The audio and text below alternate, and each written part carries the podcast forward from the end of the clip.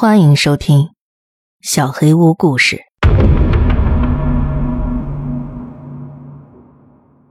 搬到破烂的家。几年前，我上初三的时候，爸爸的工作从省会调到了一个小城市。其实，对于初三的我来说，在这种时间段搬家是大家都不想面对的状况，但也是无可奈何的。而让我的心情雪上加霜的是。搬过去的新家虽然是个独立的二层小楼，但竟然如此老旧破烂。第一次进到房子里，家人们就已经准备好了要经历漫长的打扫时间。院子里到处都是塑料袋等垃圾，房子面对院子的窗户是破的，不知道之前房子的主人究竟干什么吃的。我站在院子里发着呆。哎，何明，你去车上把垃圾袋给我拿来。二楼传来爸爸的声音。我叹了口气，去车上拿了垃圾袋，走进了房子的大门。进入房子的瞬间，我就觉得自己应该没办法喜欢上这间房子。都已经中午了，屋子里头还是很昏暗，让我感觉很不舒服。从大门进去之后，直走就是上二楼的楼梯，沿着走廊往里走是厨房跟客厅，另外还有间小起居室。爸爸妈妈和弟弟应该在二楼打扫，我听到了沙沙的声音。果然，一上二楼，三个人正在忙碌着。好了，得彻底弄干净，你也过来帮忙。我摆出一副不情愿的表情，过去清理垃圾。这边也真够脏的，以前到底是什么人住在这儿？怎么能这么邋遢？一次性的饭盒、腐烂的食物、发霉的零食，唉。麻烦死了！我一边捡着垃圾，一边在内心抱怨着，不知不觉走到了走廊尽头。左边的墙壁上有一部分用胶带很不自然的贴了起来，看上去跟墙是一样的，但是这面墙比其他部分要白。是个房间吗？想象一下房子的格局。这应该是个房间才对呀，为什么要把门给补起来呢？爸，这边怎么进不去啊？什么？爸爸抬头往这边看了一眼，走了过来。这是什么情况啊？唉，真麻烦，买的时候哪知道这么多事儿。爸爸一边发着牢骚，一边拿出手机，边播边下楼了。弟弟靠了过来，怎么了？这间屋子的门被堵住了。嗯，这是门吗？这么厉害？弟弟像是发现什么宝贝一样，伸手去摸这面墙。随着手指的移动，弟弟的目光移到了墙正中间贴着胶带的部分。哥，这边好像贴的不太牢，是吗？我也伸手摸了一下，好像有点凹进去了。这块儿。是不是没用水泥呀？那我抠开看看了。弟弟没等我说话就撕起了胶带，应该贴了很长时间了，胶带有些老化，一撕就容易断。不过从已经剥掉的部分来看，感觉原来应该是一个洞。果然这部分并不是实心的墙，而是用胶带整个的把洞给塞住了。看到洞之后，弟弟深吸一口气。把剩下的胶带给剥掉了，整个洞口的轮廓逐渐清晰起来。全部剥掉之后，呈现在面前的是一个直径大概半米的洞。这个洞够我们钻进去了。你说里头到底有什么呀？弟弟说着，伸头进到洞里去看。哇，里头伸手不见五指，啥也看不见。窗户照不进去光吗？我拉了一把弟弟，换我伸头去看。里头的确一片漆黑，没有半点光，甚至难以分辨这个黑暗的空间延伸到哪儿。你们看什么呢？怎么有个洞啊？爸爸带着房子之前的介绍人上楼来了。这个本来就是用胶带贴着的，撕下来之后就有个洞。这儿怎么有个洞呢？刘师傅，事先也不告诉我一声。呃呃呃，不好意思啊。那个柳师傅道完歉之后就沉默了。奇怪的是，他完全没有去看那个洞，感觉他的神情还有些害怕。那嗯，那个，我刚刚在想怎么处理这间房间，我们去楼下说吧。啊，具体的我下楼跟你说。啊，这个洞你们得负责啊！明明有个房间还不能用。两人说着下楼去了，我也还有点疑问，于是随着他们也下了楼。我好奇的是那间被塞住的房间窗户的位置。我走到院子里找，应该是那个房间外侧窗户的地方。一眼看过去，竟然没找到。终于，在我认为是窗户的地方，发现了可疑之处。不知道那个位置是不是也被塞住了？跟周围的墙壁颜色相比，那部分明显要发白。过了大概五分钟，柳师傅跟爸妈从大门走了出来。呃，真是抱歉了，那边的装修工程由我这儿负责，决定好施工时间再跟你们联系。那我先走了。好，慢走。送走了柳师傅，我凑上前去。怎么样，老爸？呃。先把那面墙打掉再说，他们负责改造成能用的房间，费用也是他们付。妈，妈妈！弟弟突然大叫着冲到一楼，你喊什么喊什么啊？吵到邻居人家来打你，我可不管你。二二楼那个黑房间里，不知道有什么东西。弟弟吓得快哭出来的样子。我我本来想爬进去看看，把头伸进去之后。那房间角落里，就就传出有东西在爬的声音，吓死我了！会不会是有老鼠啊？瞧给你吓的！肯定不是老鼠，好像有什么东西拖在地上爬。可能是别的动物跑进去啦。要不先把那个洞补上吧？你觉得呢？妈妈看向爸爸。呃，行吧。你看，你这男子汉被个老鼠给吓的。弟弟发现再怎么辩解也没用了，躲到车上去，不再说话。但这样一来，倒是把我的胃口给吊了起来。我拿着手电筒去了二楼那个洞，手电筒的光线往那黑漆漆的房间里照去，里面是一大堆纸箱跟杂物。我仔细听了一会儿。听不到弟弟说的那种拖动的声音，但是我也感觉越来越不舒服。二楼现在就我一个人，我开始起鸡皮疙瘩了。你干嘛呢？爸爸上楼来了。我我看看能不能找到老鼠。里头什么情况啊？就是堆着些杂物，看不出来有什么东西。那到时候还得把这些乱七八糟的给扔了。之前的房主为什么大费周章把这儿给堵上呢？这的确是个问题。如果只是杂物间，没必要封得这么严，是吧？我想不出他们这么做的理由。当我还想得出神的时候，爸爸已经拿了块布和胶带把洞口给补上了。粘好之后，爸爸就下楼了。我也准备下楼时，无意识的瞥了一眼洞口。有些奇怪的地方，铺上去的那块布好像有些鼓出来了。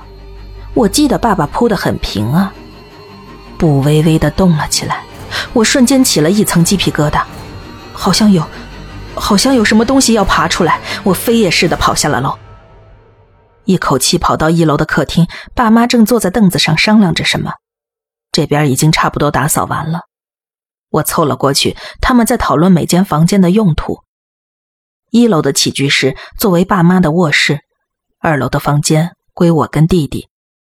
二楼本来有两间房，我跟弟弟一人一间，但是其中一间却是那个样子。在施工完成之前，我们只能挤一间忍忍了。然而，弟弟坚决不同意睡二楼，他宁愿在二楼修整好之前睡在一楼客厅里。我有些怀疑，弟弟真的那么讨厌二楼吗？但是经历了刚才的事情，尽管弟弟只是小学五年级的孩子，我也不能对他的话完全否定了。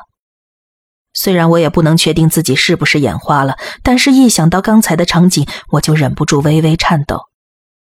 但要是我也任性的跟着弟弟一起闹，家里就更乱了。唉，我只好摸摸鼻子去二楼整理房间了。时间已是黄昏时分，我站在一楼楼梯往上看，二楼显得更昏暗了，仿佛随时有鬼会朝我冲过来。我咽了口唾沫，鼓起勇气，一步一步往楼梯上走，终于有惊无险的到了二楼。我先用余光瞄了一眼那个洞，随即又转过头去确认了一下，布没有吐出来。果然，我刚才太过紧张，加上收拾房间很累，看花眼了。我安慰着自己，强迫自己把心中的恐惧压了下去。收拾好房间后，天已经黑了下来。我躺到床上休息，结果由于太累，迷迷糊糊睡着了。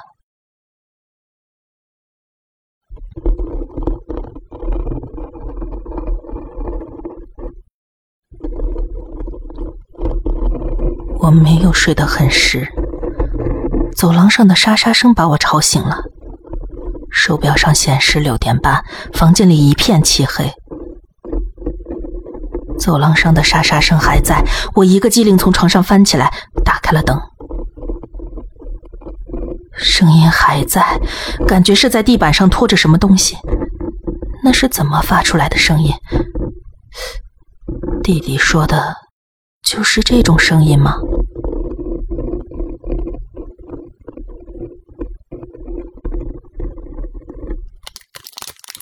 持续了有两分钟，出现了别的声音，鸡皮疙瘩瞬间长满了全身。那是，那是撕胶带的声音，不知道是什么东西把墙上的胶带撕下来了。我把双膝抱起，坐在床上一个劲儿的发抖。我爸妈和弟弟应该都在一楼，恐怕他们不会随便上楼来了，而我也不能出去。我害怕到了极点，蜷在床上一动都不敢动，只能仔细听着那怪声，分辨他有没有靠近我。不知道什么东西掉到了地上，听上去是很轻薄的东西，应该是墙上贴的那块布。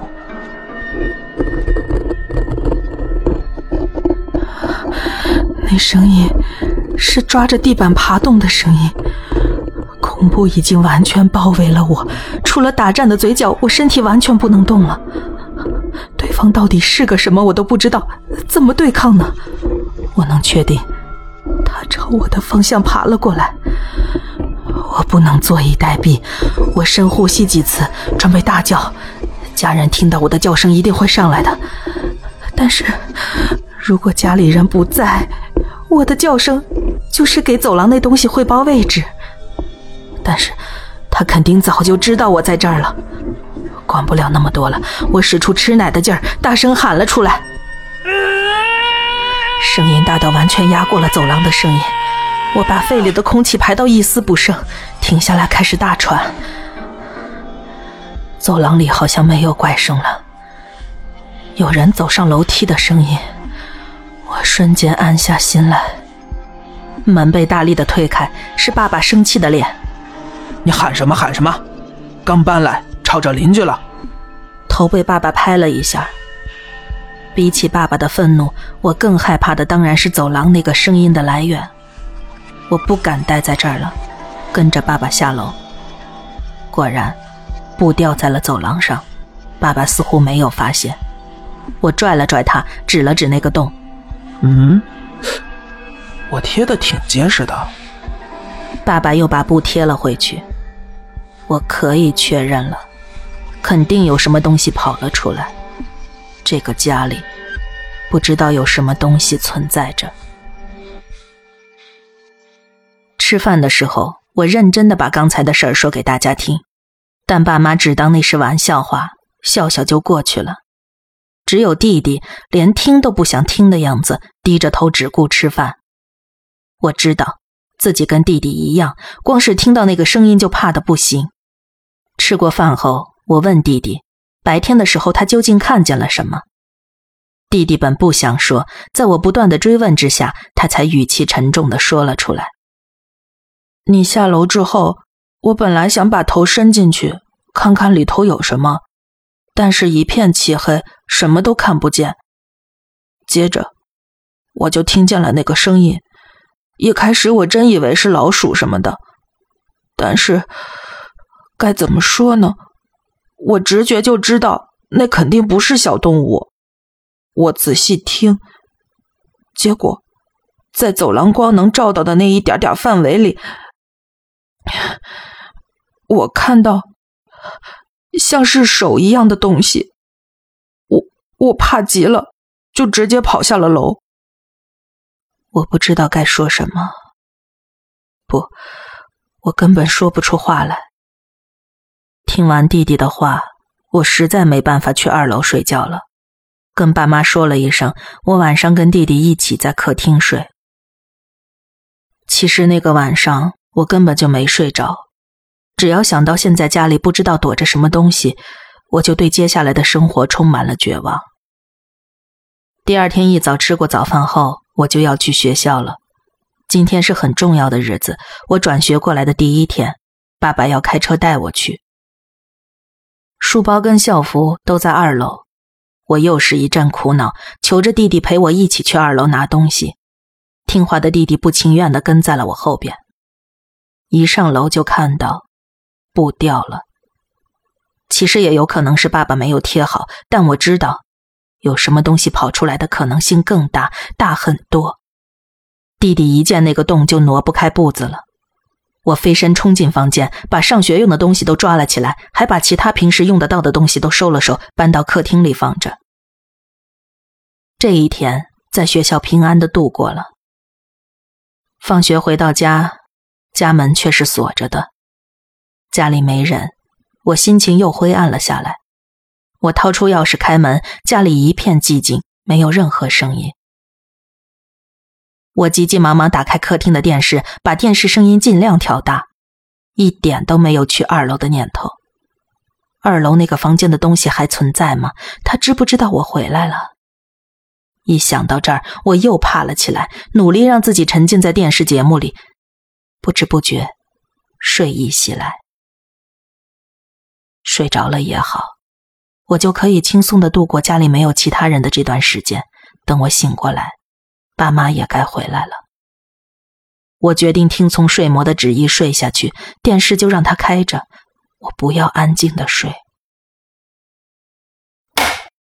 我被这声音给吵醒了，四周一片漆黑，电视不知道什么时候被关掉了。妈，我没敢大喊。没人回应，看来家人们还没回来。从窗户透过的微光中，我找到了遥控器，但是却打不开电视，好像是停电了。看向窗外，邻居家的灯都亮着，那是跳闸了。对，刚才吭的一声，应该是总开关跳掉了。不过，除了电视，我什么都没开呀，怎么会跳闸呢？我不能这么等下去，黑暗让我更加不安。我得去大门那边把总开关打开。走出客厅，我来到了走廊。走廊更黑，而且更恐怖的是，走到大门的途中需要经过通往二楼的楼梯。我尽量蹑手蹑脚，不发出声音。我踢到了放在走廊的行李。令人不安的寂静依旧环绕着我。好不容易摸到了总开关的位置，我向上一扳，电没来。我混乱了，为什么没来电？二楼的方向传来了细微的声音，那是我听到过的声音，有东西爬动的声音。我知道，这声音来自二楼，来自那个洞。我动弹不得，腿一软，直接跌坐在了地上。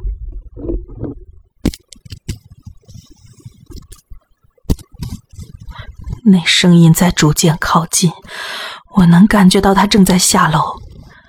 我死死的盯着楼梯的方向，其实不是我愿意去看，而是除了盯着他，我什么都做不了。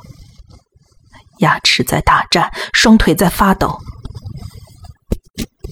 在第五阶楼梯上，我看到了一个黑黑的东西。那是不是人我不知道，但是我看到一个像手的东西。我的眼睛开始溃散、失焦，眼冒金星，恶心想吐，心脏跳动的声音可以耳闻。我的记忆到此中断了。等我醒来的时候，人在二楼的房间里。刚才那都是梦吗？如果是梦，谢天谢地。我听到了施工装修的噪音，走出房间，那面有洞的墙已经被工人们敲掉了。我心底某处传来了深深的安慰。妈妈告诉我，昨晚一回来就发现我躺在大门口，她吓坏了。但是我的身体没有任何异常，只是在昏睡的样子。他给爸爸打了电话，爸爸急忙回来，把我抱进了二楼的房间。爸妈问我昨晚发生了什么，但我实在没有心情讲出来。那个房间已经被完全打开，窗户的位置也被重新敲开，阳光洒了进来。房间里都是些小孩的玩具和图画书，曾经肯定是孩子用的房间。房间被打掉，重新装修后。那些奇怪的声音就再也没有出现了。弟弟也没事了，敢跟我一起睡在二楼。不过，虽然重新装修了那间房间，我们还是没有用过它。我俩一直挤在一间房里，直到弟弟初中毕业，我们搬家了。到最后，我也不知道自己当时看到的是什么。